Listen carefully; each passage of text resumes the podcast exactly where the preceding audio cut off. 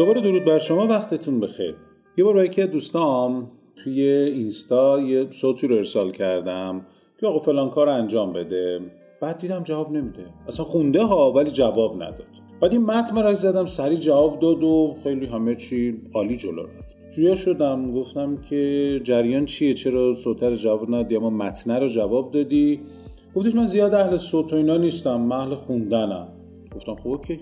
بعد تو تلگرام شد، براش یه متنی رو زدم، دیدم که خوند و باز دوباره جواب نداد.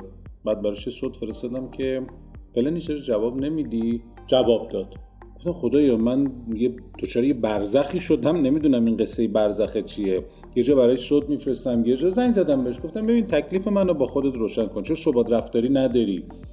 گفت من تو محیط‌های مختلف برای خودم یه مدل رفتاری دارم. گفتم تو اینجوری؟ گفت نه همه اینجوریان. مثلا تو فرض بکن که توی اینستاگرام چه جوری هستی، تو تلگرام چه جوری هستی، توی اس ام اس چطوری هستی. آره راست میگه، من خودم تو اینستاگرام کسی صوت میفرسته برام زیاد بهش توجهی نمیکنم، یا چه میدونم توی تلگرام یه مدل رفتار میکنم. خب راست میگه، پس این که الان این مورده، پس همه میتونه، به همه میشه این رو بستش داد که همه آدم ها یک مدل مختلفی دارن برای کانال ترجیحیشون. من متن رو ترجیح میدم، صوت رو ترجیح میدم، فیلم رو ترجیح میدم.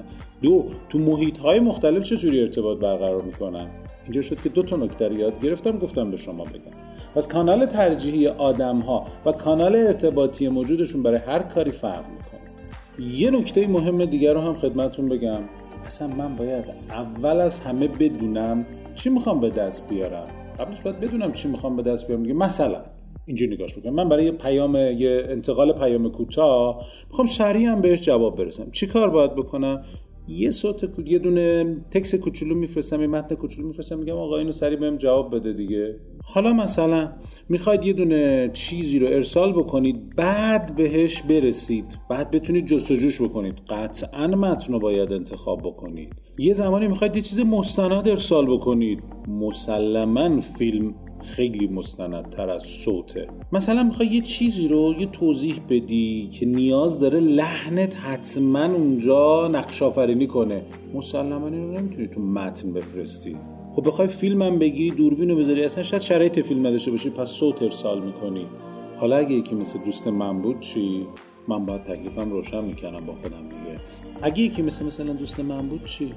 حالا باید چیکار کنم؟ من باید دونه دونه افراد رو، کانال‌های ترجیحیشون رو هم پیدا بکنم، کانال‌های ارتباطی که به هر حال با توجه به تجربه، با توجه به تمام این موارد به دست میاد. یه سریش هم ما بهتون میگیم چیه، ولی کانال‌های ارتباطی همون کانال‌های ترجیحی اون آدمه هم باید پیدا بشه. شما ممکنه الان اصلا دوست نداشته باشی صوت بشنوی، دوست داشته باشی فیلم ببینی یا متن بخونی. میخوام بگم کانال ترجیحی شما چیه، شما چه جور آدمی هستین. با هم همراه باشیم، پویشای بعدی در این خصوص بیشتر با هم توضیح میدیم. ایامتون بهش.